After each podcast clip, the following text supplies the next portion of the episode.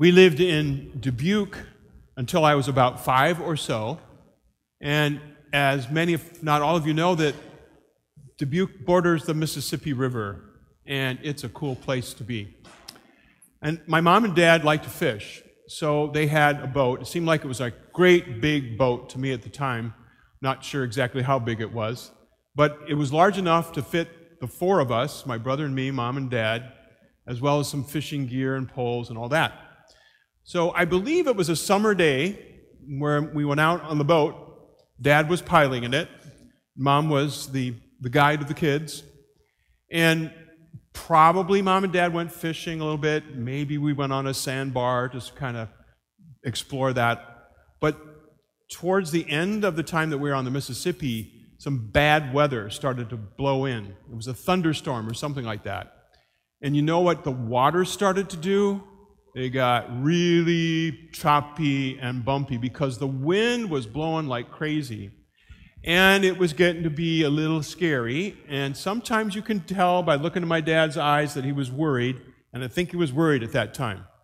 So, what do you do with the boys? We already had life jackets on, but what do you do with the boys when you're piloting a boat in the storm on the Mississippi River? You put them in the bow, the front of the boat, underneath, and you give them food. And that's what mom and dad did. Mom fed us, and you know what? It, that, at that point, it was like having sandwiches on a roller coaster. It was cool. So finally, you know, Dad did well. Obviously, we're here. Dad did well. He piloted the boat to the harbor, safe shores, and we were able to get out of the boat safely. But what, I, what reminded me of that was what we heard in the gospel today, and I, I referred to it at the beginning of Mass. It's Noah and the ark.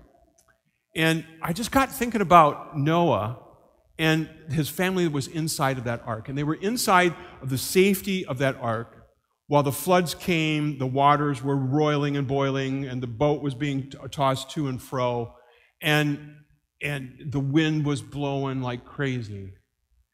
But they were safe inside. And that day on the Mississippi, with all that stuff happening, we were in an ark, we were in a little boat, but I felt safe on the inside because I had mom and dad, my brother, we were together, and everything was going to be okay despite the wind, the rain, and all of that that we were dealing with. So I further started thinking about that. And you know what? Noah Ark boat inside being safe. Do you know what our church has been called the Catholic Church. You know what our church has been called for centuries and centuries and centuries?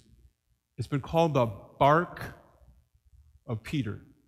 B A R Q U E. The barque of Peter, which means the boat, the ship of Peter. The, the church that Christ founded and that Christ gave leadership to through Peter and his successors, the Pope. And that, that all of us, all of us, are part of that great big boat, or we can say that great big ark that is the church, the barque of Peter. And on the inside, we're all invited inside. You're baptized, you're invited on the inside. And then inside, we can find safety, comfort, encouragement, a great pilot, Christ and his successors, like Peter's successor, a great pilot and also someone there to comfort us our mom, the Blessed Mother.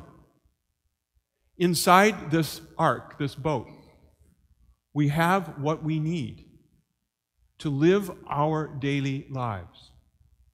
Even though we see the waters around us are sometimes not very calm, they can be diluvial, flood like. The winds can buffet and toss and turn us. We can feel sometimes like we're in a torrential rainstorm, and that can be scary. That can be disorienting. That can even be disillusioning for our lives. But sometimes we forget that we're in the boat, we're in the ark, and we're going to have what we need to walk through and live our daily lives. There's another gospel story that I'm reminded of too. When, when we're thinking about the ark, we're thinking about the boat. You know, the disciples were in their, their boat and they were on the Sea of Galilee. It was being turned and tossed, and, and they were scared to death, and Jesus was inside the boat asleep. They forgot that Jesus was with them, in other words. And they were so scared.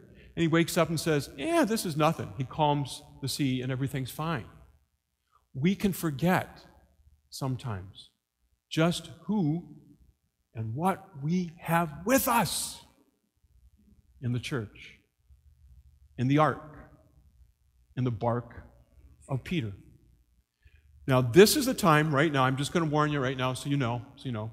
This is the time you're going to feel like I'm preaching to the choir, okay? Ready? You want to sing a few notes too, so I know I'm preaching to the choir. You go ahead and do that, okay? This is the time you're going to feel like I'm preaching to the choir, but I'll tell you why I'm saying this in just a second. Okay, what do we have inside of the boat, inside of the ark, besides what I told you? which is really fantastic? Well, we have the Word of God that is always spoken here. It always is true. It always is effective. It is always what we need. We have the sacraments. I'm, I'm, preaching to the choir, right? You can start singing. You can start singing. We have the sacraments, all of them that span from birth until death. We have the means of our lives being made holy through the gift of the sacraments. We have the teachings of our church that lead and guide us, inform us, and show us the way to heaven, to eternity, and how we love God and how we love each other. Okay, you haven't started singing yet. I am so surprised. But I'll tell you why I'm saying this. I'll tell you why I'm saying this right now. Statistics have shown that for every one person who joins the Catholic Church, eight people leave. Bishop Barron has talked about this. For every one person that joins the Catholic Church, eight people leave. And it's for various reasons. We could talk all day and all night about it. But to me, that's very stunning. Why would someone want to jump out of the ark into the floodwaters when you have what you need within that ark? That's why I'm saying it today. Because I don't want any of you to be the eight for everyone who joins our church on the Easter Vigil this coming year. We have what we need. But you know, sometimes, sometimes we all do this. We all can all do this. And I'm getting at what St. Paul was saying in the second reading from the letter to the Romans. Sometimes we focus more on ourselves, and he, he, he showed us how today. It's the classic thing we pursue pleasure, power, prestige, or possessions. We focus in on ourselves, and then what we have isn't so important anymore. We don't necessarily need what we have been given in this ark. And we start to live our own lives, and maybe it is just diving right in to the diluvial waters, the flood waters, because we're deluding ourselves. Or sometimes we can focus in on the real faults and sinfulness that we find in the ark, that we find in the church. And that's a very powerful thing. And that's a very disorienting and disillusioning thing if we do. And therefore, people dive out of the ark and leave. But then, what about being reconciled? What about being forgiven? What about being healed within our own parish community or within our own church community? If we leave, will we be healed? If we leave, will we find forgiveness or, or, or receive forgiveness from another? Or, or the, the, a person comes to ask for forgiveness? If we leave, will we know that? Will we experience that grace? If we leave, what about the Eucharist? What about the body and blood, soul and divinity of Jesus Christ? What about receiving Him? literally receiving Him and being nourished and strengthened by Him? Do we want to leave the boat and leave the Eucharist behind? Now you know why I'm preaching to the choir. So the choir can reflect upon what we have and go out and tell other people so they can receive what we have right here. Don't leave the ark. Stay in it and receive the gifts that Christ has given to it. Now, I wanted to preach a different homily for the first Sunday of Advent. Do you know why? Because every year I stand up here and say to you, in one form or another, Prepare ye the way of the Lord. Jesus is coming. His second coming is, is just around the corner. We don't know, but be, be prepared and get ready for Christmas. Have you noticed that? I've been with you almost 10 years, and that's probably basically what I've said every first Sunday of Advent. It's still true, it still applies.